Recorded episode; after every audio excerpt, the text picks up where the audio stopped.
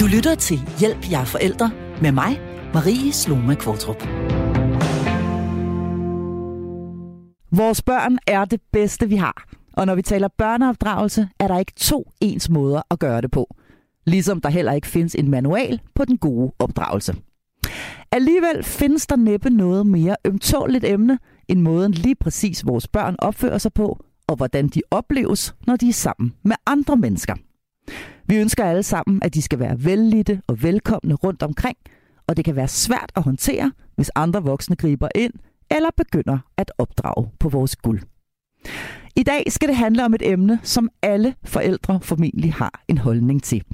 Vi stiller nemlig spørgsmålet, må man opdrage på andre folks børn? Og til at hjælpe mig med at svare på lige præcis det spørgsmål, har jeg i dag fornøjelsen af to medlemmer af mit faste panel. Det er skolelærer Kim Siers Larsen, og så er det natkirkepræst Sine Malene Berg. Du kan de næste 55 minutter blande dig i debatten. Det gør du ved at skrive R4 først i en sms, og så ellers bare sende afsted til 1424. Velkommen til Hjælp, jeg er forældre. Jeg, øh, jeg tænker, vi skal starte med at få øh, definitionerne på plads. Fordi øh, nu stiller vi det her åbne spørgsmål, der hedder, må man opdrage på andre folks børn? Men hvad er opdragelse egentlig for dig, Signe? Det er at øh, hjælpe, støtte, opmuntre, øh, lære børn at øh, begå sig, så de er til at kunne holde ud at være sammen med, ikke bare for os forældre, men også øh, dem over for andre mennesker. Så det, det er meget det der med at lære dem en socialisering, at kunne begå sig og være til og give plads øh, ind i et fællesskab. Mm. Så det handler meget om fællesskab, og så er det selvfølgelig også at videregive øh, fra en den gamle generation til den nye generation øh, normer for adfærd, indsigt, hvilke værdier man har, øh, ikke mindst, øh, og holdninger. Så det er den der videregivelse af det, der er dyrebart for en selv mm. til den næste generation. Og dermed jo selvfølgelig også vanvittigt individuelt. Der er vel ikke to opdragelser, der er ens? Øhm, altså, hvis man begyndte at undersøge det lidt nærmere, så tror jeg, at der vil være mange værdier, der gik igen. Øh, mm. Øh, men, men klart, altså siden øh, især 1950'erne, så er der sket en, en, en stærk individualisering, så, så det er, øh, og der kommer andre kulturer til, så man har ikke den der helt faste øh, ene form, øh, sådan monopol på, på værdier, at det er den bestemte øh, form, der er den rigtige. Så, så ja, der er mange forskellige holdninger. Mm, og ikke rigtigt, heller rigtigt noget rigtigt eller forkert, kan man sige. Kim Schiers Larsen, øh, du er jo øh, skolelærer, og øh, jeg har, har lyst til at stille dig det samme spørgsmål. Hvad er opdragelse for dig?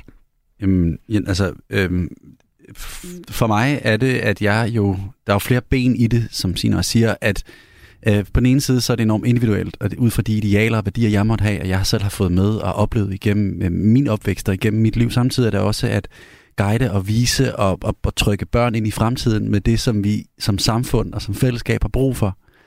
Øhm, så jeg ligesom, jeg viser dem vejen ind i fremtiden med det, jeg tror på, som jeg har fået fra fortiden, og det kan nogle gange godt være enormt udfordrende, fordi der ikke er et værdimonopol, som der har været tidligere, og vi oplever generationer, som øh, måske modsætter sig en lille smule øh, de idealer, som vi kommer ind i fællesskabet med. Både de børn, som vi gerne vil opdrage, men også de forældre, hvis børn vi gerne vil opdrage. Okay, så, øh, så det så, du siger lidt, det er også, at børn er blevet sværere at opdrage? Eller de hvad? i hvert fald, øh, de, de, er, de, de forholder sig anderledes til os voksne, og hvordan vi gerne vil vise dem vejen. Mm. De, siger, de stiller spørgsmålstegn ved, om det vi byder ind med egentlig er rigtigt for dem. Mm. Øhm, og det er måske en sådan individualisering, eller det er en spørgsmål, om at forældrene har sagt til dem, jamen du, skal, du må gerne sige fra, hvis nogen gør noget, du ikke bryder dig om. Men for mig er opdragelse, at jeg bruger de idealer, som jeg kommer ind i det her samvær med til at vise børnene, hvad jeg synes er rigtigt, øh, og for at vise dem, hvordan vi som samfund gerne vil have, at de opfører sig, så de ikke falder igennem, når vi er sammen med andre. Hmm. Det er opdragelse for mig. Så er mit næste spørgsmål så, om der er, øh, fordi det her med at opdrage, øh, det er jo en ting, men er der egentlig forskel på at opdrage, og så på at sætte sine egne eller fællesskabets grænser? Altså er der forskel på grænsesætning og opdragelse, siger Marlene Berg? Hvordan vil, mm, hvordan, hvordan det skal vil du, forklare det nærmere. Hvordan vil du, hvordan vil du skelne mellem det? Fordi ja. hvornår, hvornår er noget opdragelse, og hvornår er det egentlig bare, at man sætter en grænse, enten for sig selv, eller for sit barn, eller på fællesskabets vegne? Øhm, jeg ved, at du har en, øh, jeg ved, du har en, en definition, som du har for en kollega på det her med at opdrage. Ja. Nemlig det, at opdragelse faktisk går hånd i hånd med kærlighed. Ja, altså på den måde så er opdragelse har jo en masse, altså alle de positive sider med øh, at øh, opdrage, hvis man nu, altså sådan en udviklingsstøttende opdragelse, hvor man, øh, altså, hvor man lærer barnet at, øh, at være kreativ, alt, alt det du også siger, Kim, ikke? altså med, med frihed og tænke selvstændigt og kunne klare sig selv og så videre. Øh, og det er jo sådan den positive ting øh, i den der opdragelse i sådan kærlighedens ånd. Men, men kærligheden er jo også at sætte en retning og netop sætte grænser. Øh, så det hører, det hører mm. til som den anden side, men det er måske den side, som vores kultur har det sværere med, at, at kærligheden er også den retningsbestemte og at danne øh, et andet menneske, øh, som kræver, at der, der, at der sker nogle korrektioner og noget, hvor man siger nej. Mm. Øh, kærlighedens nej, kan man kalde det. Og det siger du, at vores kultur godt kan have det en lille smule svært med? Ja, med grænser, ja. Det er meget sådan en grænseløs kultur, så det sætter vi sådan meget positivt, øh, opfatter jeg det som. Altså, og som, som, som i virkeligheden ligesom, oplever det som noget negativt at, at møde grænser? Ja, fordi det er lidt det der med, at, at man skal sgu ikke finde sig i noget, undskyld jeg banner, men mm. det er det der med, der er ikke nogen, der skal komme og sætte mig på plads, eller mm. tage min frihed fra mig. Øhm, så det er sådan en positiv værdi, ikke at finde sig i noget. Øh, men det har jo altså bare også en slagside.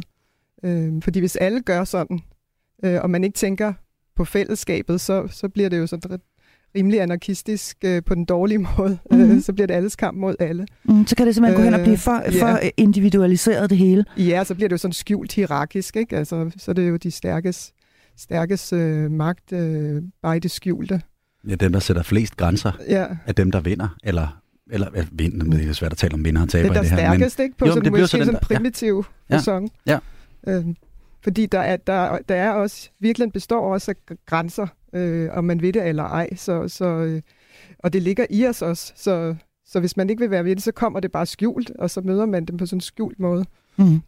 Og øh, dermed måske også vigtigheden af faktisk at øh, sætte grænser, når man mm. øh, opdrager. I det her program, der stiller vi jo altså det her åbne og også meget svære øh, spørgsmål, må man opdrage på andre folks børn. Men før vi dykker ned i det og forsøger at besvare det med så mange nuancer, som vi overhovedet kan, så har jeg egentlig lyst til at spørge jer begge to øh, om vores institutioner og skoler i virkeligheden øh, ikke også har en opdragende funktion. Kim, hvad vil du sige til det? Altså over hos mig? Ja, ja, ja over hos dig. Over i folkeskolen. Ja, over i folkeskolen. Ja, øh, der jo, har I vel også rundt og opdrage på vores børn, gør I ikke det? Jo, for, jo det, altså, det, er jo, det er jo det, der er en, en, en, en det er indlejret i den profession, jeg er uddannet til at skulle udføre. Ja. At opdragelse er en meget, meget stor del af, af, af, af den måde, vi underviser på og skal undervise på, og få børnene lukket til troet på. Øhm, og forsøge at snyde dem til, at, læring er godt, betyder jo også, at vi, enten, nå, men, nå, men, at, at vi virkelig skal bede dem om nogle ting, som måske overskrider deres grænser for, hvad, øh, hvad de som individer egentlig vil bryde sig om, eller ikke synes er fedt. Mm. Øh, men det der med at agere i et fællesskab, du er nødt til lige at være stille et øjeblik, mens jeg taler. Det er mig, der bestemmer. Det kan godt være, det ikke er sådan i den verden, som, som Konrad kommer fra. Men det er den verden, vi er i nu. Og det er en måde at opdrage til, hvordan det også foregår ud på den anden side af folkeskolens enormt trygge mure. At der er nogen, der bestemmer mere, end du gør, principielt set. Mm. Så kan vi alle sammen være, være ligeværdige, men vi er ikke ligestillede. Og det er også en vigtig øh, sådan læring i folkeskolen, at, at vi, er alle sammen, vi er alle sammen lige meget værd, men der er nogen i visse sammenhænge, som, som er mere ligestillet, end du er. Mm. Og der er nogen, der bestemmer? Og der er nogen, der bestemmer. I det her tilfælde mig, og der er selvfølgelig også irakisk, som vi også er inde på, at der er nogen i børnegruppen, der bestemmer mere end andre, fordi de sætter flere grænser, eller overskrider andres grænser på forskellige måder. Nogle er svært ved at sætte de her grænser. Men den, den, mig og de, eller jeg og de kolleger, som jeg har, vi arbejder jo rigtig meget med at opdrage andre folks børn. Mm, det må man sige. Og det er et, et kæmpe samtaleemne på, øh, formoder jeg, andre, andre lærerværelser rundt omkring landet, at det er en kæmpe opgave at stå med, fordi man står med 21-27 børn, som er vidt forskellige, og som reagerer vidt forskelligt på grænser, og som ikke nødvendigvis er særlig enhedsagtige. Mm. Men vi er på mange måder, selvfølgelig selvom vi skal differentiere, nødt til at, at have en eller anden form for enhedskultur eller forståelse i det her rum, hvor der kommer en lærer ind og skal tilbyde noget undervisning i 45 eller 90 minutter i træk.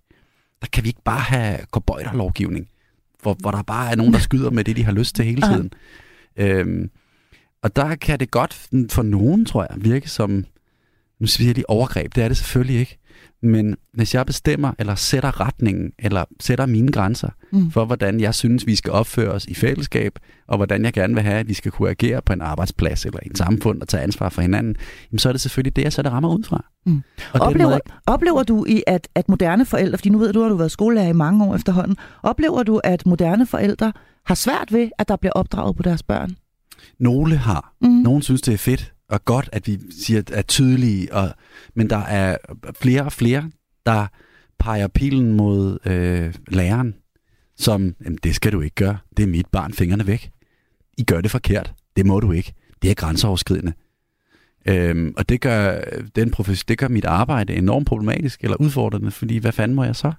Hvis børnene særligt ikke længere tror på, at det er mig, der bestemmer i lokalet, men far og mor, der rent faktisk sætter rammerne for, hvordan jeg skal opdrage i det lokale, øhm, så, bliver, så bliver professionen og læringen og undervisningen en helt anden. Så bliver mm. den styret af nogle kræfter på den anden side af folkeskolen. Selvfølgelig skal vi gøre det i samarbejde med far og mor. Mm. Hvad vil du sige, Signe ja, Malene øhm, Jeg skal bare lige høre, altså jeg, jeg voksede op sådan med, at, øhm, at det er familien, der det er familien, der sammensætter øh, sine egne værdier netop i et pluralistisk samfund, og skolen skal egentlig ikke blande sig andet end det, der foregår i skoletiden. Men der oplever jeg nu med min egen 10-årige, at der virker det som om skolen går mere ind og adfærdsregulerer. Øh, altså for eksempel alt det der med mobning, det var der ikke noget, der fandtes, da jeg var barn. Altså, Nej, det fandtes nemlig ikke. Så det virker også som om, øh, netop måske fordi det bliver mere pluralistisk, så har man også behov for at lave et, et, et, et øh, minimalt fællesrum, som på en eller anden måde kommer til at virke mere, øh, mere sådan, øh, at det går ind over det, som familien før tog som, at det var kun vores ansvar og ikke skolen. Det skulle de ikke blande sig i. Altså for eksempel sådan noget med mobning, og det er jo også sådan noget med, at fordi det er jo fritiden, sådan noget med, med legegrupper, øh, for eksempel. Det bliver skolen øh, også bedt om at ja. forholde sig til at, at skabe øh, enten sammen med, eller uden forældrene, så sige, hvilke grupper passer godt sammen, og så kan de lege sammen torsdagen der der, og antimobbestrategier og konfliktmælingsforløb øh, øh, forløb ja. for børn og sådan noget. Jo, det er rigtigt. Samtidig så må vi heller ikke blande os for meget i de værdier, som kommer hjemme fra familien. Men samtidig skal der faciliteres en masse rammer, som, mm. som gør det nemmere for familien at fungere, når børnene ikke er hjemme, fordi de skal blive opdraget i skolen. Mm. Det er sådan underlig... Øh, det passer ikke helt sammen. Mm.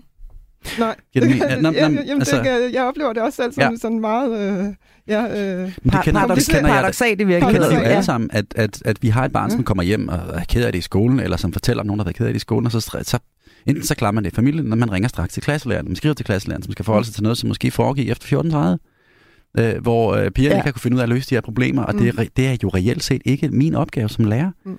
men fordi de kommer ud af en kontekst, hvor jeg har bestemt, og jeg oplever dem allermest i den sammenhæng, jamen så er det også mig, der har det bedste bud på, hvordan vi løser det. Mm. Men reelt set er det jo ikke, så er, det jo, så er vi pludselig ude i familiens sfære, eller børnenes eget samvær, hvordan de løser det, men vi kalder alligevel skolelæreren ind til at hjælpe med de her ting. Mm. Og det er ret interessant. Faktisk. Mm. Ja, og, og, så, og så selvom man familie og børn og alt muligt ja. andet, fordi hvor skal læreren blande sig, og hvor skal læreren ikke blande sig, og hvordan skal forældrene bruge de institutioner, der nu rent faktisk er lige så meget sammen med deres børn, som de næsten selv er. Og nogle gange kan man synes, at læreren blander sig for meget, men når man så har brug for det, så synes man alligevel, det vil være rigtig rart, at han blandede sig lidt mere. ja. Nu kigger jeg over på dig, Signe Malene Berg, og over på øh, den danske folkekirke, fordi kirken har vel også en opdragende funktion, eller hvad? Den er, er vel i, i, i hvert fald tænkt til at skulle have en opdragende funktion oprindeligt? Jo, altså vores, øh, vores øh, reformatoriske tradition øh, altså vi kommer fra, altså vi er stadigvæk meget påvirket af, af den reform, øh, af reformationen og Martin Luther og traditionen efterfølgende, øh, fordi den netop understregede øh, familie- og dagliglivets betydning, og det er jo det, vi stadigvæk er meget, øh, altså det der med, at man skal have øh, man har brug for ordnede rammer for at kunne udfolde sig. Det, den har vi overtaget, men hele, altså der, der er så en hel del andet, som vi ikke har ikke længere øh, synes, vi kan gøre brug af længere, øh, fordi det var jo meget en betoning af autoritet og lydighed. Øh, sådan hvor man kan synes, det er helt grotesk i dag. Øh, så lige den der del har vi ikke. Altså mange af de konservative øh, træk, som, som virker ret forældet i dag. Men, men det der med, at det ligger hos familien, og at der skal være ordnede rammer, det, mm. det, det, er, et, det er et stærkt træk men sådan folkekirken, hvor den går ind, altså der, der er jo dåben, det, det, det, det er jo, øh, lad de små børn komme til mig, at det er hele det der med at betone, at øh, der hvor du har den totale ytringsfrihed, det er ikke på det øh, horisontale plan over for dit medmenneske. Der skal du finde ud af det med fællesskabet og kunne indgå i det. Men, men sådan på den øh, vertikale linje opad, der, der, der, der, har, der kan du sige lige, hvad du vil. Altså, der skal du være som barnet og blive ved med at være som barnet. Øh, så er der konf- mini-konfirmander og konfirm- øh, konfirmationer. Der er jo nogle værdier, der bliver videregivet der, må man sige. Ikke? Mm. Øh, og der er mange i dag, det stadigvæk, der bliver konfirmeret. Så på den måde har, har den en bred, øh, sådan opdragende effekt eller øh, betydning, vil jeg, vil jeg mene. Men, men ellers så har jeg svært ved at se det. Mm. Det er skolen, der er overtaget. Det er skolen, der har overtaget. Ja, ja. Ja. Og det er vel i virkeligheden ikke kun skolen, fordi man kan vel sige, at opdragelsen i, af, af, af børn øh, i første omgang selvfølgelig ligger hos forældrene, men også at vi har udliciteret ikke kun til den danske folkeskole, men også til øvrige institutioner, sportsklubber, spejderforeninger og alle de andre mange fællesskaber, som vores børn de indgår i. Ja. Øh, øh, er det egentlig dit indtryk, Kim, har jeg lyst til at spørge, nu har arbejdet med børn, professionelt med børn i mange, mange år. Er det egentlig dit indtryk, at børn godt kan finde ud af, at der ligesom er forskellige regler de forskellige steder, de kommer. Altså, der er nogle regler, der gælder over i fodboldklubben, og der er nogle regler, der gælder på klubben. Nogle regler gælder hen i klasselokalet, og andre regler igen hjemme hos far og mor. Kan, kan børn overhovedet navigere i det her? Ja, det synes jeg. jeg altså, det er jo, øh, ja, det tror jeg godt, de kan. Jeg er jo ikke i fodboldklubben eller Nej. i karateklubben. men du har dit barn i en fodboldklub. Men jeg har mit barn i ja. fodboldklubben, og der er jo, altså, det er jo, der er den store forskel på folkeskoleklubben som jeg jo arbejder i, og så sportsklubben er, at over i sportsklubben kan man sige, men hvis ikke du gør det her, kan du bare gå hjem.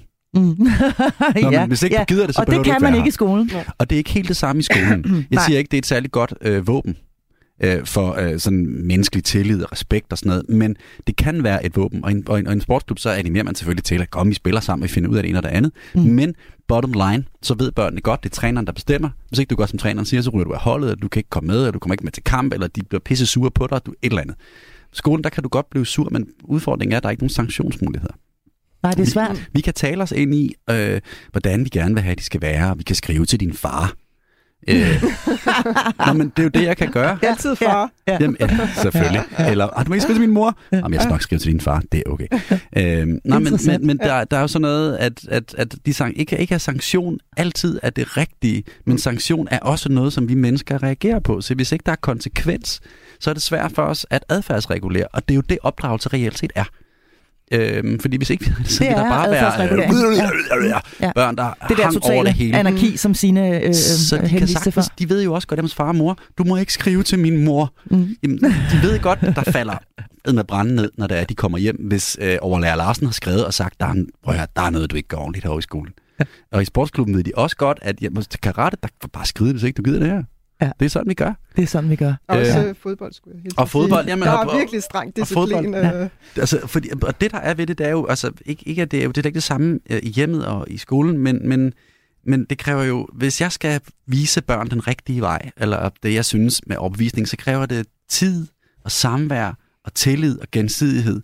Altså, de skal ligesom også købe ind i den, jeg er, for at jeg kan give dem den mest overbevisende måde at øh, sådan, hvor de skal gå hen på. Og så skal du vel i virkeligheden også, tænker jeg, Kim Sias Larsen, have en eller anden form for carte blanche for forældrene, altså have en eller anden form for opbakning fra forældrene, der siger, at denne her mand, der nu er klasselærer i mit barns klasse, han må faktisk gerne opdrage mit barn. Altså jeg stoler på, at, at det kan han godt finde ud af. Ja, de skal stole på, at jeg vil deres børn det bedste, og Præcis. jeg gør det ud fra bedste overvisning, og jeg er dygtig til mit arbejde. Og et, og, og, et, og et ordentligt menneske. Bestemt, og det kan, det kan man jo øh, vælge at forholde sig til på mange forskellige måder, men det er da rigtig vigtigt, at forældrene hvis de kan bakke op om lige præcis den funktion mm. for deres barn, fordi det er så skide vigtigt. Undskyld. Mm. Det er rigtig vigtigt. Der er kommet en øh, uh, sms ind her på 1424. Jeg skal lige sige, at du er også hjertelig velkommen til at smide en af sted. Du starter din besked med at skrive R4. Den her sms, den lyder sådan her. Mener, at moderne forældre og moderne pædagoger er ungernes værste fjender. De vil hellere beskytte deres børn mod modgang, end at ruste dem til at klare, til at klare denne modgang. Det gør dem svage rent psykisk. Måske derfor, der er så mange børn og unge med angst og depression. Med venlig hilsen Kenneth. Og undskyld, jeg sagde noget negativt om moderne forældre. Her er der altså en, der mener, at, øh, ja, at, at, at der simpelthen ikke bliver sagt sat øh, grænser og, og, og rammer nok, at vi simpelthen er for dårlige til det her med at opdrage på hinandens børn, og det rent faktisk er problematisk i forhold til børn og unges mentale helbred. Hvad siger I til den kommentar? Jeg ved ikke, om det handler om lige at skulle øh, i rette sætte andre, bør, andre forældres øh, børn, men jeg giver, giver vedkommende ret i det med at sætte rammer og så videre, fordi det handler også om at give børn lov til at være børn. Øh, og det tror jeg, det tror jeg er årsag til, til meget angst hos børn i dag, det der med, at de ikke får lov til at folde sig ud som børn og bliver set på som børn, men øh, mere som voksne. Så øh, det kan jeg godt det kan jeg godt følge. Det kan du godt ja, se, ja, at der er ja, en, en ja. vis uh, pointe i, at man i virkeligheden gør børn en bjørnetjeneste. Ja, hvis det kun er øh, det der med, at livet er sjovt og nemt, og alle de positive sider, og ikke får den anden side med. Øhm. Det er så rigtigt men hvor er det bare en sindssygt svær balancegang. Ja. Nå, fordi vi forældre kan jo gøre noget for vores børn, vi kan mm. skabe de her rammer, og så putter vi dem over institutioner, hvor, hvor, øh, hvor der også bliver sat rammer, men man kan ikke sætte lige så tydelige rammer, eller må ikke sætte lige så tydelige rammer, som vi kan derhjemme. Mm. Og så prøver man at tale ind i barnets måde at opleve verden på, og så på den måde er det sådan en kæmpe misforstået tilgang til det at være barn i virkeligheden. Ja. Er det ikke det, du mener jo, også? Jo, det er det, jeg mener, at, at, at man tillægger at, dem meget mere, ja. at, at, som om de kan det selv bare øh, fra fødsel af, i, ja. i stedet for at... Øh, at øh, de ikke kan det, men de skal have hjælp og opmundring og vejledning og guidance osv. Og, og det kan vi jo hurtigt blive enige om, at det kan børn ikke. Altså Præcis, det er noget, det, de det, skal de tillære. De ja. kan simpelthen ikke, øh, øh, øh, de kender ikke på forhånd øh, fællesskabsregler osv. Så videre, så videre. De skal have hjælp til at håndtere, de ved ikke, hvordan man skal navigere hvordan man og opfører sig. Ja. Mm. Men det peger jo lige ind i kernen på os forældre. Mm. Hvor vi øh, så gerne vil have samfundsdygtige individer, og vores børn er dem, vi ligesom skubber foran os ud i verden og viser dem, hvor skønt den er, og vi tager dem ind i alle mulige beslutningsrum, hvor det er vigtigt, at de også har en holdning til. Det kan, det kan børn jo selvfølgelig ikke forstå, men vi forældre er jo med til at skabe den her utryghed hos børnene i faktisk i, i bedste mening. Men, men det er jo i virkeligheden et, et, et kæmpe problem, en kæmpe udfordring i hvert fald for fald min eller vores generation af forældre, øh, at, at vi vil vores børn så godt, at mm. vi overser, at det noget af det gode er faktisk også at rammesætte. Sådan den her, øh, nu, nu har jeg jo været lærer i København i mange år, der er selvfølgelig forskel på, hvor man oplever, at børn bliver opdraget, hvilket segment man som sådan i virkeligheden er lærer for og alt sådan noget, men den er sådan helt almindelig øh, middelklasse, det grønne segment, som, som også er kreativ og sådan noget, de har jo rigtig mange kvaliteter og værdier, men der man oplever også nogle børn, som er sat enormt meget fri mm. til at kunne gøre, hvad der på mange måder passer dem og hvad de synes er det rigtigste for dem. Altså det er sådan laissez-faire opdragelse, eller hvad? Eller er det... Men det er jeg ikke nødvendigvis sikker på, at jeg tør at sige, det er. Nej. Øh, men, men, men jeg tror, at børnene opfatter deres forældre som dialogpartnere, mere end rammesættere. Mm. Det gør, at de går ud i verden med ønsket om gerne at ville bestemme, eller have et meget, meget sådan, vigtigt ord i en samtale. Mm. Og det har børn også, bare ikke altid. Nej. Mm. Og jeg kan faktisk øh, i denne her forbindelse, lige præcis når du taler om det her, Kim Sias Larsen, øh, anbefale, at man går ind og finder det program, der hedder Den Svære Grænsesætning, hvor vi lige præcis taler om det her, også med, når børn øh, kan gå hen og, øh, og opføre sig grænseløst. Ja. Må, jeg, må jeg sige noget, bare sådan i forhold til det her med, hvor, hvor det clasher hen i forhold til børn? Ja, ja øh, selvfølgelig. Fordi øh, en del af det her med at være, gå i folkeskolen, er jo også, at man tager på lejerskoler sammen. Og det er en fælles ting, vi gør, og vi gør det for at få fælles oplevelser og komme til rovfugleshow i Nordjylland, eller et eller andet, som vi deler. Hvilket er fedt. Vi kører tog sammen i mange timer, og det er skidesvært, der lugter dårligt. Men børnene, men børnene får en oplevelse af det. Udfordringen er, når man så som øh, lærerkollegie eller som lærerteam sætter rammerne over for de her børn, som siger, at om det er i 3. klasse, eller 7. klasse, eller 9. klasse, der er de her de regler. I skal ikke drikke Red Bull, I må ikke ryge, blive sendt hjem og øl, og pludselig så begynder børnene at sige, det må jeg gerne for min mor, du skal ikke bestemme, jeg har brugt 250 kroner om dagen på Red Bulls. Ja, øh, godt eksempel, godt eksempel. Ja. Og så er clashet der. Ja. Fordi, jo, jo, det må jeg gerne. Nej, du må ikke. Det er min mor, der bestemmer over mig. nå, nå, og pludselig så har man en diskussion med en 14-årig eller en 13-årig, som mener, at han eller hun er berettiget til at gå ind i en diskussion med en, mm. som sætter rammer for en uge, hvor jeg har ansvaret for børn, eller andre mennesker, som ja, mine kolleger for eksempel. Og, og, og det er sådan en kæmpe nybrud i den her måde, at, at der bliver ikke accepteret de regler, der bliver puttet ned over dem, fordi den frihed, de har derhjemme, vil de jo også have, når de er i skole. Mm. Okay, så man laver ikke på forhånd en aftale omkring, at denne her uge, så er det de her regler. Jo. Men så bare afsted, og så... Nej, nej, det kan man det. godt lave. Altså, det kan man nu, godt lave. Det, det, det, det er faktisk et, et, et, et, et, et, ægte eksempel om nogen, der skal afsted. Ja. Øh, hvor øh, regler, som bliver, jamen det er sådan og sådan og sådan, bliver simpelthen diskuteret. Mm. Og så okay. er spørgsmålet det skal du da ikke bestemme. Jeg har da mobile pay, man bruger 1000 kroner om dagen, hvis mm. jeg vil. For det har jeg. Eller, nå, altså... og det er sådan lidt, øh, ja. og det er virkelig svært at, at sige, ja. det, det må du ikke. Du må kun have 50 kroner med til hver dag. Ja. Eller, altså, ja, ja, så, så, så skrider virkelig... muligheden for, at vi regulerer. Ja. Fordi børnene er sådan lidt, jeg er ligeglad, går bare netto. Jamen, det må du ikke jo. og så kan jeg sige, så kan jeg ikke sige mere. Så sender jeg dig hjem. Men så må jeg lige ringe, og så må, jeg jo, så må du jo i virkeligheden i yderste konsekvens ringe til den mor og sige, nu skal du høre her. Så ringer jeg nemlig til mor. Altså, ja, altså det, det, det, det, går simpelthen ikke. Nej, altså, jeg står her med Markus, som påstår, at han må bruge 1000 kroner om dagen på, på, på Red Bull, eller hvad? Men hvad så, hvis mor siger ja? Det må han gerne. Det må han gerne. Jamen, det må han så ikke, når han er sammen med mig. Nej, det så skal jeg tage ansvar for. Så skal jeg tage ansvar for, at han får hjertestop, fordi han har fået så meget koffein, eller hvad det nu kan være. Ikke? For eksempel. Det er bare en interessant øh, betragtning. Ikke at det er, det er nogen forældre, der skal skylde for det, men mere bare for at sige, det, det er noget, vi skal tænke over, når vi smider vores børn ind i skolen, fordi vi går alle sammen i folkeskole. Ja, eller men det er jo også en fin værdi. Altså det, det der med medbestemmelse, at lære mm. børn medbestemmelse, og altså at tage, tage beslutninger, og det, at, altså være med i demokratiske processer og så videre. Det er jo så og fint. argumentationen er også god nok at kunne ja. og så videre. Og det er jo sundt, at de netop går ind og forholder sig til det. Ja. Men at de sådan mener, at det er deres prerogativ at sige nej. Ja, ja det, skal, det skal ligesom ikke slutte der med punktum, kan man sige. Det er Nå, er godt. Ja. Vi skal have mange flere eksempler på, øh, på banen, fordi vi skal nemlig øh, også lige prøve en gang at kigge lidt på, hvorfor det egentlig er så følsomt terræn, det her med at opdrage på andre menneskers børn. Du lytter til Hjælp, jeg er forældre men jeg er altså i øh, godt selskab af to faste medlemmer af mit panel her i dag, nemlig natkirkepræst Signe Malene Berg og skolelærer Kim Sias Larsen. Og vi forsøger at svare på det meget store spørgsmål, der lyder, må man opdrage på andre folks børn? Der har været virkelig godt gang i både programmets Facebook-gruppe og på Radio 4's helt egen Facebook-side her i løbet af ugen. Og øh, nu dykker vi simpelthen ned i nogle af de kommentarer, der er kommet fra lytterne. En af dem lyder sådan her. Tror det er ekstremt kulturelt bestemt.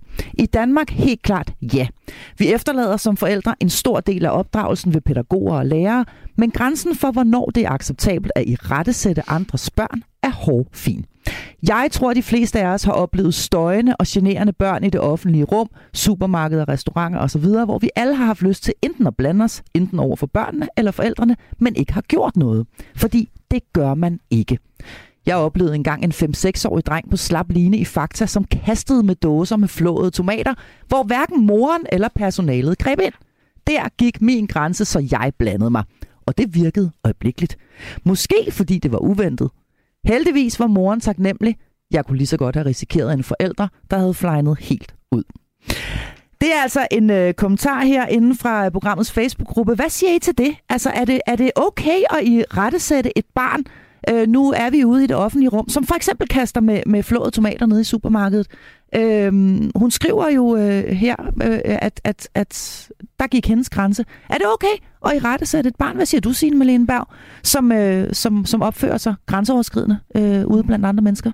Det synes jeg er helt okay. Altså, det er jo, øh, når det, når det er så gralt, altså der kan være gråzoner, men, men her vil jeg sige øh, klart ja. Altså, øh, også ud fra, at det jo ikke...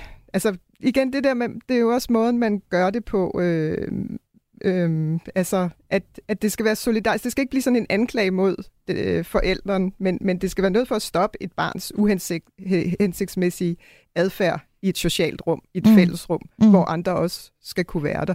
Og det er jo lidt det, der er øh, tingen her, det er, at man er, altså det barn sidder ikke øh, øh, i et, i et øh, afsides rum og kan bare kaste med tomater. Altså, der er andre mennesker og andre øh, hensyn, der skal tages. Der skal mm. være plads til andre, så øh, det er for fællesskabets skyld. Mm. Øh. Så det er altså, øh, man kan sige, det her ja. med at, at, at skride ind det. i noget, som, fordi man kunne jo virkelig også bare gå Jamen, altså, udenom dåstomaterne, og så kunne man øh, ja, træde hen over og så men, sige, det der barn opfører sig helt vanvittigt, tænker man øh, ved sig selv, men det er ikke mit bord, det behøver jeg ikke at blande mig i, det er ikke mit supermarked, og øh, jeg kører sgu bare udenom dåserne. Eller hvad, Kim Schiers Larsen? Larsen. Hvad vil du gøre i sådan en situation? Vil du, vil du, øh, vil du gribe ind? Vil du blande dig? Vil du sige noget? Vil du kunne lade være? Professionsskadet. Ja, jeg tror, jeg kunne godt lade være. Ja. Øhm, fordi jeg synes, det er en enormt svær grænse at, at, at kommentere ind i, når forældren er der. Mm. fordi det bliver så ømtåligt. Øhm, det skal gøres, hvis det skal gøres, så kan man gøre det sådan meget kærligt, eller men det kan også være svært, hvis barnet er helt vildt grænseoverskridende over for forældrene, men jeg skal jo ikke sætte grænser for den mor, der står med det her. Altså, så, den sondring synes jeg er enormt svær. Mm. Mm. Der, jeg vil nok ikke gøre noget der. Nej.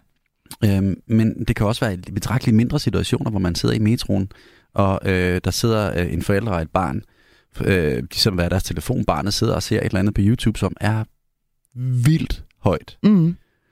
Og Og- jeg vil bare gerne sidde, ikke at høre på det der øh, bimle bamle, der sker over på den anden side af sædet. Øhm, skal jeg sige noget, eller skal jeg ikke sige noget? Far sidder lige ved siden af. Præcis.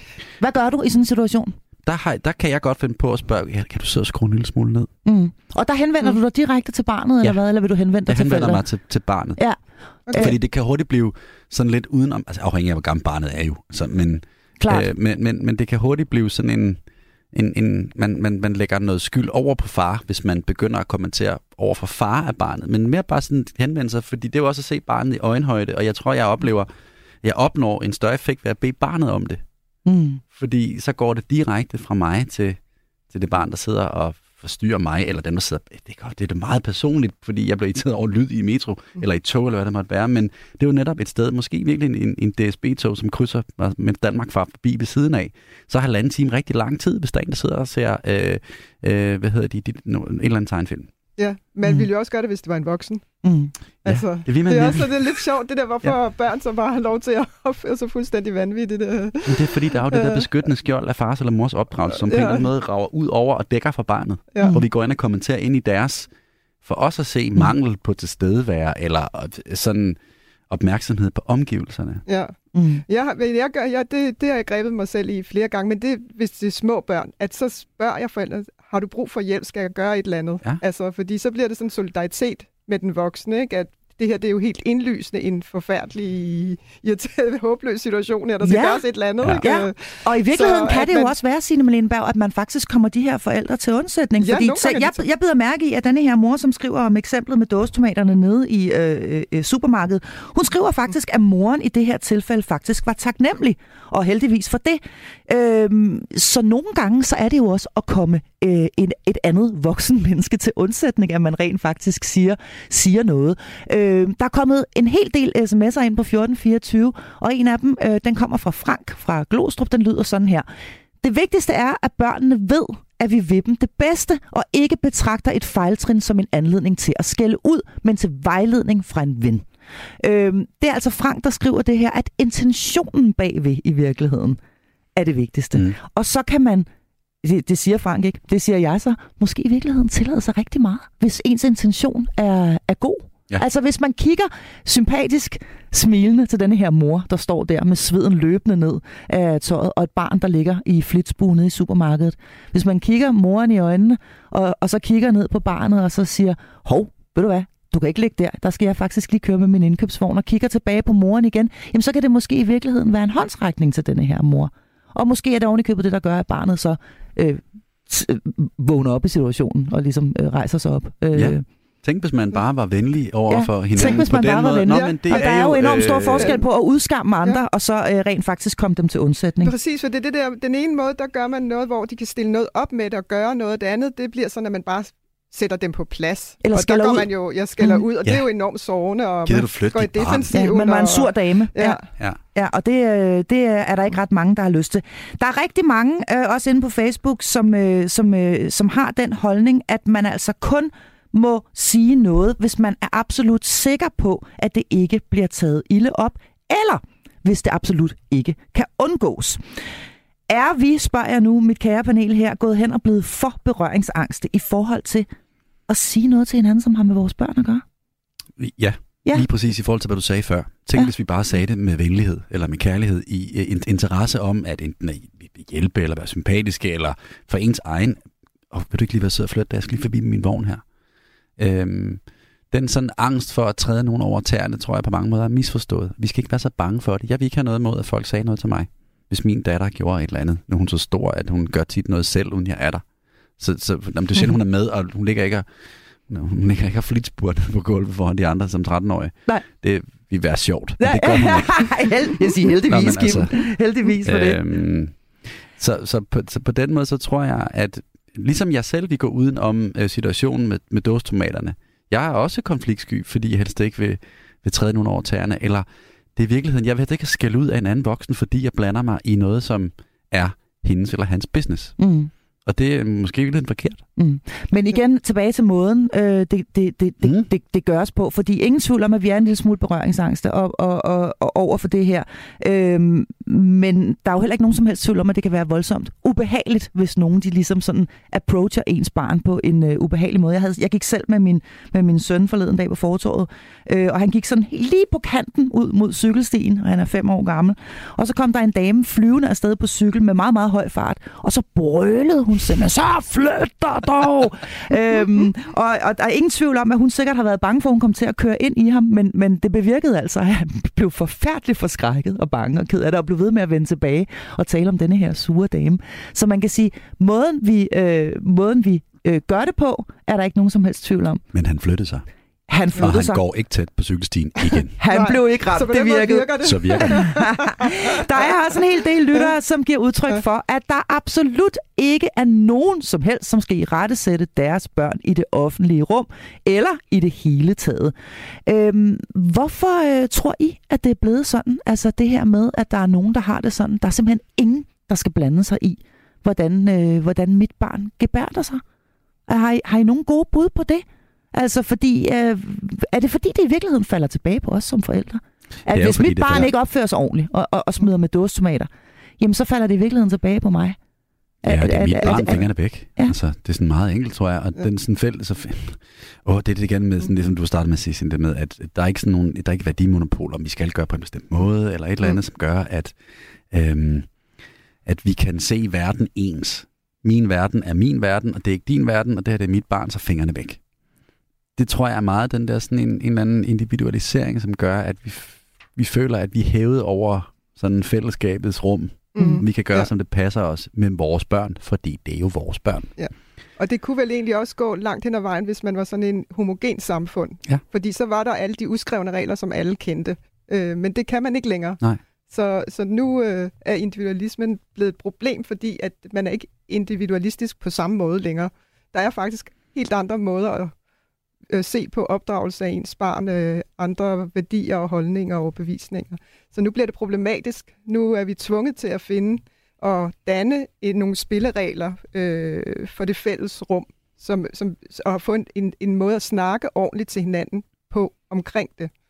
Og det er jo det, vi skal, altså, det er ligesom det, der er, fordi der er jo en, en måde at opdrage andres børn, mens far og mor er der. Mm. Men der er jo Mm. også, når far og mor ikke er der. Mm. Når der render en flok 5. klasser rundt ned i Netto og lige har stukket noget i lommen, Mm. øh, eller øh, hvor løber rundt og sådan noget, så, så, så forbeholder jeg mig jo også retten til at bede dem om, om hey, hey, kan vi ikke lige alle sammen kunne være her? Ja. Det er jo også en måde at i rettesætte eller opdrage andre folks børn på. Øh, men det er jo meget nemmere for os voksne at gøre, når deres forældre ikke er der. Fordi så er vi bare den voksne i lokale, som siger, gider du lige opføre dig ordentligt. Ja. Det kan man sagtens gøre kærligt, hvor jeg tror, at nogen sådan kan meget hurtigt være meget hårde i forhold til børn, som opfører sig dårligt i netto. Mm. Og vi øh, skal faktisk øh, øh, lige præcis øh, prøve at nuancere det her med, når forældrene er til stede, når de ikke er der. Plus, at der jo altså også er stor forskel på at opdrage på øh, børn, eller i rette sætte, sætte grænser ude i det offentlige rum, eller nede i det lokale supermarked, og så når man er hjemme i sit eget hjem. Der er der altså rigtig, rigtig mange, der mener på Facebook, at øh, my house, my rules, og øh, hvis man træder øh, ind ad døren øh, hjemme hos dem, jamen øh, så, øh, så er man altså også nødt til ligesom at øh, tilpasse sig, og så er der øh, nogle, nogle regler, man, øh, man, øh, man simpelthen bare øh, overholder. Hvad er jeres take på det her? Altså børn, der kommer ind ad døren hjemme hos jer, øh, jeres, øh, lad os nu bare sige jeres egne børns venner, Opdrager I på dem? Altså, vi, vi, vi kunne bare tage et eksempel som et, et, et, øh, et barn, der for eksempel øh, sidder med benene op og spiser, eller et eller andet. Eller øh, tager syv frikadeller første gang fadet går rundt. Eller hvad det nu kan være, som man synes er, ikke er, er, er super passende. Hvad vil du, øh, hvad vil du øh, sige her, Kim? Øh, så, så er det selvfølgelig mit hjem, mine regler. Mm. Det synes jeg er meget sådan helt almindeligt, tænker jeg. At det er sådan, vi selvfølgelig har det, hvis vi har børn med hjemme, som, som tømmer frikadelleskålen som den første. det er jo lidt urimeligt. Det er da dybt urimeligt. Øh, ja. Men, det, men det, det kan jo være så mange af det der med at rejse sig bare gå, eller de sætter sig over i sofaen og lige bare med telefonen med bord. Selvfølgelig øh, siger jeg til dem, det kan vi ikke lige vente med det, det gør vi lige senere. Nu sidder vi lige og spiser. Så der, øh, der har du altså ikke, hvor du vil øh, måske lade være at sige noget nede i supermarkedet, som du sagde før, Kim. Så vil du derhjemme, der vil du ikke lade være med at sige noget. Øh, men der er det jo også børn, du kender, Der er kan det man børn, sige. jeg, jeg, ja, eller perifært kender, eller som Mhm. min datter har med hjemme, og så, "Ah, du ikke for pinlig, far. Mm. Øh, og så, så er jeg Ja. det, fordi det, det, er- fordi det sætter nogle meget tydelige grænser for, jeg, jeg behøver ikke sætte så mange grænser derhjemme, hvis der er nogle børn med hjemme, men desværre kan være, hvis man for eksempel har venner på besøg, som har børn med, som er anderledes, opfører sig anderledes, end mit barn måske vil gøre. Lad os bare sige, efter vi har spist. Mm. Jeg, kan vi blive siddende på bordet? Det gør de andre børn ikke. Hvad gør jeg så? Mm. Siger jeg til dem, I skal komme lige, I skal sætte jer op. Men hvis deres forældre ikke synes, det er den rigtige måde at gøre det på, så er vi pludselig ude i noget, som er problematisk. Lige Fordi så præcis. sætter jeg mit, mit... Jeg går faktisk ind og gør noget ved det venskab, som vi har. Men igennem vores børns måde at agere på i det fællesskab, vi så vil have. Lige det synes jeg er præcis. svært. Og, og, og, Og der er det- vi jo over i, fordi en ting er, kan man sige, det her mænd og børn, de er øh, under ens tag, og de ikke har deres forældre med. Og det gør det, øh, i hvert fald i min optik, meget ofte meget nemmere. Fordi ja. børn øh, som regel øh, godt kan forstå, det kan de i hvert fald de børn, der kommer hjem hos mig. Jeg er nok også i den, i den tydelige ende af skalaen. Men at, øh, at det er altså sådan, øh, klaveret det spiller øh, her, øh, og, og det er sådan set ikke, altså det, det er ikke til diskussion. Det er ikke til diskussion, sådan gør vi her. Men hvis forældrene nu er der, og lad os nu bare sige, at det er venner for eksempel, øh, eller nogen, man bor i ejendom med, og man deler en fælles skov, eller hvad det nu kan være, så er det jo straks noget helt andet, fordi man risikerer jo rent faktisk at ødelægge den gode stemning. Øhm, eller splitte venskaber fuldstændig ad. Det kan også være øh, familiemedlemmer, som har børn, der er, op, er opdraget på en måde, eller opfører sig på en måde, som man øh, kan synes er, er, er, faktisk gør det ulideligt at være sammen med dem. Signe Malene Berg, hvad vil du sige her? Hvad, Øh, at det er svært. ja, det er super svært. Og man kommer ikke nogen vejen, øh, uden at man kaster sig ind i samtalen omkring det, og Nej. prøver sig frem, og så må man øh, prøve at undskylde og redde land, hvis man kommer til at gå for langt i forhold til, hvad man, hvad man synes, man kan stå kan være i. Øh. Så det er, det er også for de voksne en, en øh, social øh, proces og, og dannelses øh, samtale. Øh, det er også opdragelse for de voksne omkring, hvordan man snakker sammen om opdragelse. Mm. Øh. Jo, og det er et spørgsmål om at prøve at lægge lidt bånd på sig selv og ens egen trang til at ville bestemme over, hvad andre gør. Altså, Mm, klart, nå, ja. men, men det Ja, kan jeg da selv ja. mærke, at jeg er måske også professionsskadet i et eller andet omfang. Ja. At, at, at jeg er vant til at skulle hjælpe børn med at regulere sig selv og deres sådan, drifter eller lyster mm. eller et eller andet i et fællesskab. Øhm, men jeg synes, det er svært ikke at bede andres børn om at gøre det samme, når det er mine venner, der for eksempel er sammen med os. Mm. Hvad jeg så synes, fordi jeg synes også, at jeg forsøger at, at hjælpe mit barn ind i samvær, hvis man ligesom er sammen med nogen, at man kender, og så kan vi sådan, og hvis man gør noget, man ikke er, så hey, er lige opmærksom på det. Mm. Det er svært ikke at gøre ved andres børn. Men Er det skal man også- blande sig udenom, eller og man skal vel ikke være bange for at tage snakken. Mm. Men det er enormt svært, Ja, det er det. fordi at man, man har jo, men, men så er det ens virkelig gode ven eller veninde, ja. eller, og man, pludselig så går man ind og kommenterer noget sådan helt ind i kernen hos dem. Mm. Men det, de elsker allerhøjst i det er, verden. det er lige Ja. præcis. Det er lige præcis det. Men tit sker det jo også på et... Altså, det kan også blive sådan lidt kunstigt, at nu skal vi snakke om det. Så jeg synes tit, når man... Altså, der gør man jo ting sammen og så videre, så det er jo også sådan en dans i det der, den der måde at være social sammen på, hvordan man sådan bøjer af og, og der, der giver man, der skubber man lidt og så videre. Altså, man finder ud af det sådan gennem praksis. Øh, Klart, men hvis man nu er og- sammen i længere tid, Mm. lad os sige, man Ja, tager i sommerhus men, sammen ja, i, øh, det, i fire dage. Ja, Eller et eller andet. Nå, over men, de tre ja. dage. Jamen Ja. et eller andet. Nå, men Ja. det der med, at man ligesom Ja. ja. tænker, okay, du gør ikke noget, Mm. nu skal du lige... De, hun opfører sig helt brændt af, hende der. Mm. Og man Ja. i, på tredje aften igen sidder med rødvin, og der sker den, og de gør noget. Mm. Ja, men så er det vel næste gang, tager man kun tre dage sammen. eller så skal man, eller Nå, slet det ikke noget. man, man skal Ja. ja, virkelig... Ja, ja men, og det Ja, men, tror men jeg er det et bliver man jo godt nødt, råd. fordi nogle gange er det jo så, så kan man ikke altså, Nej. Være det, sammen det længere er virkelig tid. svært. Øh, Mm. Og stadigvæk er det jo ikke ens betydende med, at man ikke er venner. Man har bare virkelig nogle forskellige måder at Men det koster se det noget, på. fordi jeg blev Ja, det frustreret. Eller det er der garanteret også mange derude, der koster. gør. Mm. Jamen, frihed Mm. koster, og det er jo bare virkelig hårdt. Men, men sådan er det. Den der, den der, der går man ind og lukker døren, og skal man sove, og så, så ligger man og læser af på sin kasse, og tænker, fuck, hvorfor, gør, hvorfor Ja. gør de ikke noget? Mm. Ja. Mm. Kom nu, Ja. kan ikke, Ja, jeg må jamen, da kunne se det. Mm. Og det er i virkeligheden noget af det allersværeste, synes jeg, det der med, når andre forældre er passive samtidig med deres børn. Faktisk, vi havde øh, nogle, for nogle år tilbage øh, i den øh, øh, dejlige, dejlige ejendom, jeg bor i, øh, nogle børn, som havde lidt svært ved at finde ud af det her med, når man moser rundt på små cykler nede i sådan en gård, og der er altså også andre børn, så er det rigtig dårlig idé at køre ind i dem, der er mindre end en selv, så de vælter og slår sig. Øh, og men, men der kunne man jo så, altså, der kunne man jo altså så se forældrene sidde og hygge sig og grille og og have det dejligt, øh, mens deres unge for tredje, fjerde og femte gang øh, kørte ind i mindre børn, som faldt og slog sig. Og der finder jeg det selv meget, meget svært. Øh, jeg, jeg gør det gerne første, anden og tredje gang, sige, hov, øh, jeg hjælper lige grædende barn op med grus og snot ud af ja. næsen. Øh, og jeg siger også gerne til øh, øh, lille øh, Ole her, ved du hvad, du skal lige lade være med at køre ind i dem, der er mindre øh, end dig selv. Det er en rigtig dårlig idé. Men øh, når det så sker tredje eller fjerde gang, så, så bliver jeg sgu hissig. Altså, så, så kan jeg simpelthen mærke, så, så er tålmodigheden øh, øh, øh, opbrugt. Og det kan jo altså godt gå hen og skabe en lidt, øh, en lidt uhensigtsmæssig stemning, at man så lige pludselig øh, befinder sig der, hvor man siger, nu stopper du! kammerat. Ikke? Nu har jeg sagt det til dig mange gange. Øhm, Men stemningen er jo så allerede ødelagt, for du sidder jo og kan ikke ja. være til stede med anden tanke, end at du synes, det der det er så irriterende. Ja. Så, ja. Så ja, så enten skal du undertrykke dig og sidde der, så er stemningen alligevel død for dig, eller også så bliver man tvunget til at tage den. Ja. Altså, ja. tænker jeg, der er ligesom ikke nogen vej udenom. Der er en sms her, der uh, siger, at det vigtigste er ikke, hvor man sætter grænsen, men hvordan man sætter grænsen. Og igen refererer det jo altså tilbage til det her med måden, vi gør det hele på. Og det skal, vi, uh, det skal vi tale om nu, fordi findes der en kærlig og respektfuld måde at uh, opdrage på andre folks børn på? Det er det helt store spørgsmål. Og jeg har stadigvæk ikke de her små lækre skiller, der skulle have været der nu. Men vi taler altså om det her med, om man må opdrage på andre folks børn her i denne her uges episode af programmet, hvor jeg er i udsigtsselskab af to faste medlemmer af mit panel. Det er skolelærer Kim Sias Larsen, og så er det natkirkepræst Sine Malene Berg. Og øh, lad os lige se på nogle af dem, som føler det fuldstændig naturligt, og som det naturligste i verden opdrager alle de børn, der kommer inden for dørene hos dem. Og jeg kan altså afsløre, det havde du nok regnet ud, at jeg selv tilhører netop denne kategori. Øhm, det er der mange årsager til, men her er der altså en mor i programmets Facebook-gruppe, der skriver sådan her. Absolut må man opdrage på de børn, som kommer i ens hjem. Min datter plejer at sige til sine veninder, at hvis min mor i rette sætter dig, så er det kun, fordi hun ser dig som en af husets børn. Hun kunne lige så godt sige til dig, dig vil jeg gerne adoptere, så tag imod det med kærlighed. Jeg kan i den grad relatere til det her, altså at øh, i rettesættelser, eller kald det opdragelse, kald du hvad du vil, i virkeligheden er et udtryk for kærlighed. Kan, øh, kan I øh, købe ind på den præmis, Kim og Sina?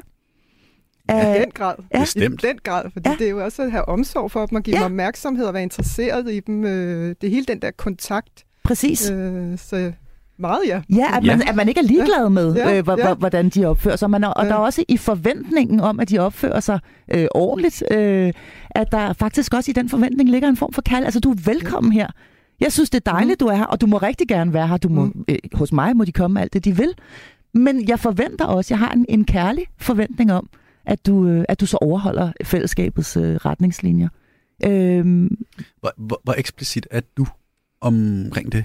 Siger du det til børn, når de kommer ind? Hej, velkommen til. Her der respekterer vi mine regler. Nej, det gør jeg ikke. Og jeg, har, jeg, jeg har heller ikke sådan lamineret øh, husregler, som, som jeg lige hiver frem og, og siger, ja, goddag, velkommen til dig, Liva. Det kunne man faktisk godt have øh, hængende ja. takt og tone i det her hjem. Når man kommer ind, så er det meget enkelt. Øh, ens, øh... Kunne man få det broderet så ja, i gang? broderet her, hvordan man...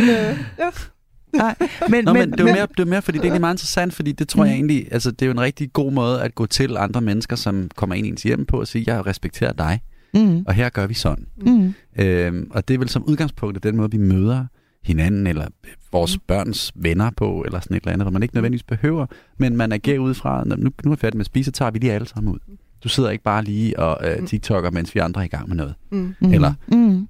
Eller hvordan foregår Nu spørger jeg lidt. Nå, det, nej, men det altså, det, det, er, høre, det er bare sådan meget, meget tydeligt omkring. Lad os nu sige, nu har jeg jo altså et hav af børn, men altså lad os nu sige, at der er, at der er nogen samlet, og der skal, og der skal for eksempel øh, laves noget mad. Jamen, så vil jeg gå ind øh, på værelset, og så vil jeg sige, så skal vi have dækket noget bord. Øh, og, det, øh, og det kommer I lige ud og hjælper med nu. Det vil være super dejligt. Ikke? Mm. Men ikke lige nu. Ikke? Men så, jo, det er nu, fordi vi skal sådan set spise om 10 minutter, så det er nu. Og lad os så antage, at det kun var mit eget barn, der ligesom rejste sig op og, øh, og gik mod køkkenet. Så vil jeg sige til, til, til de pågældende øh, kammerater, og I kommer selvfølgelig også lige med ud og hjælper. Sådan gør vi herhjemme, der hjælper vi ad. Helt sikkert. Det er en meget Øhm, kærlig måde. Ja, sådan vil jeg sige det. Øh, øh, og, øh, og i det hele taget med øh, ikke... Øh, jeg smører så også gerne en madpakke til dem dagen efter, skal jeg sige, hvis de bliver og sover. Altså, og de, Mm. og de, de, øh, de får lov til at, og, øh, at, at gå ud og, og kigge i køleskabet og tage noget drik, hvis de er tørstige. Altså, de er, de er hjertelig velkomne, men, øh, men der er også en forventning, fordi jeg faktisk selv er den overbevisning, at i forventningen, der ligger der også et udtryk for, øh, for kærlighed og, øh, og, og omsorg. Så det her med at øh, tage det ikke ilde op, det, øh, det udtryk for kærlighed, den kan jeg i den grad købe ind på. Må jeg, lige, Øhm, må jeg lige hurtigt? Jeg, jeg er helt fuldstændig... Det, er- vi skal ikke blive nødt til at gøre børn i vores hjem, og i det hele taget gå venligt til det, men lad os prøve gå tilbage til den pointe, vi havde til at starte med, at, at, at vi har de her dialogbørn, eller børn, voksne, som rigtig gerne vil gå sådan empatisk til måden, at vi ser verden på, Mm. mm. hvor vi også øh, opdrager meget empatisk, og meget sådan, om, hvordan synes du så, det var? Hvor vi, sådan, evalu- hvor vi, Ja. hvor vi evaluerer, Forhandlingsagtigt. Ja, evaluering, øh, og ja. hvor man siger, hvor mange gange skal jeg sige det? Eller øh, eksemplet nede i din gård, hvor øh, der kommer børn med snot og grus ud af ansigtet, øh, og, du, og du sidder og har en rigtig dårlig aften, og din bøf bliver kold og alt det der.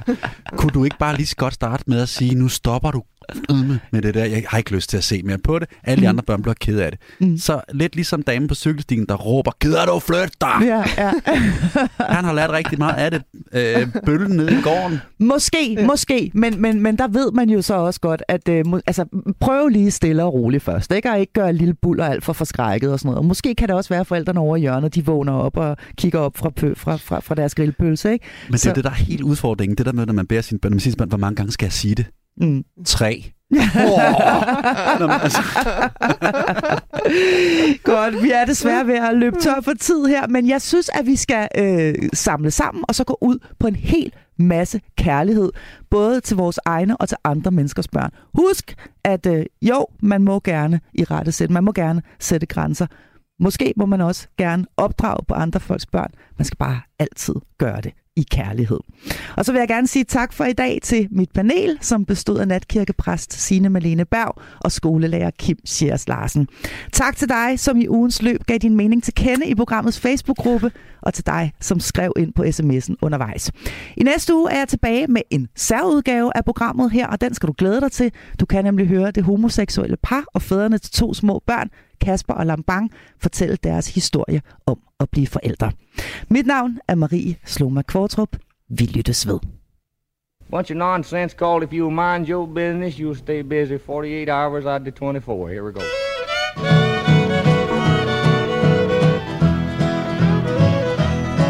If the wife and I are fussing, brother, that's alright. Cause me and that sweet woman's got a license to fight. Why don't you mind your own business? Mind your own business. Cause if you mind your business, then you won't be minding mine. Well, the woman on our party line's a nosy thing. She picks up her receiver when she knows it's my ring. Why don't she mind her own business? Mind your own business. Cause if you mind your business, then you won't be minding mine.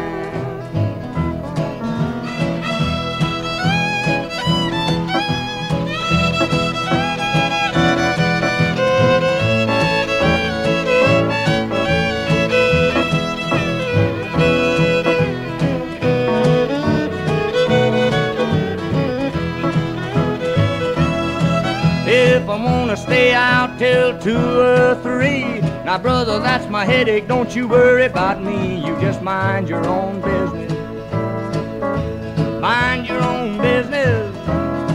Cause if you mind your business, then you won't be minding mine.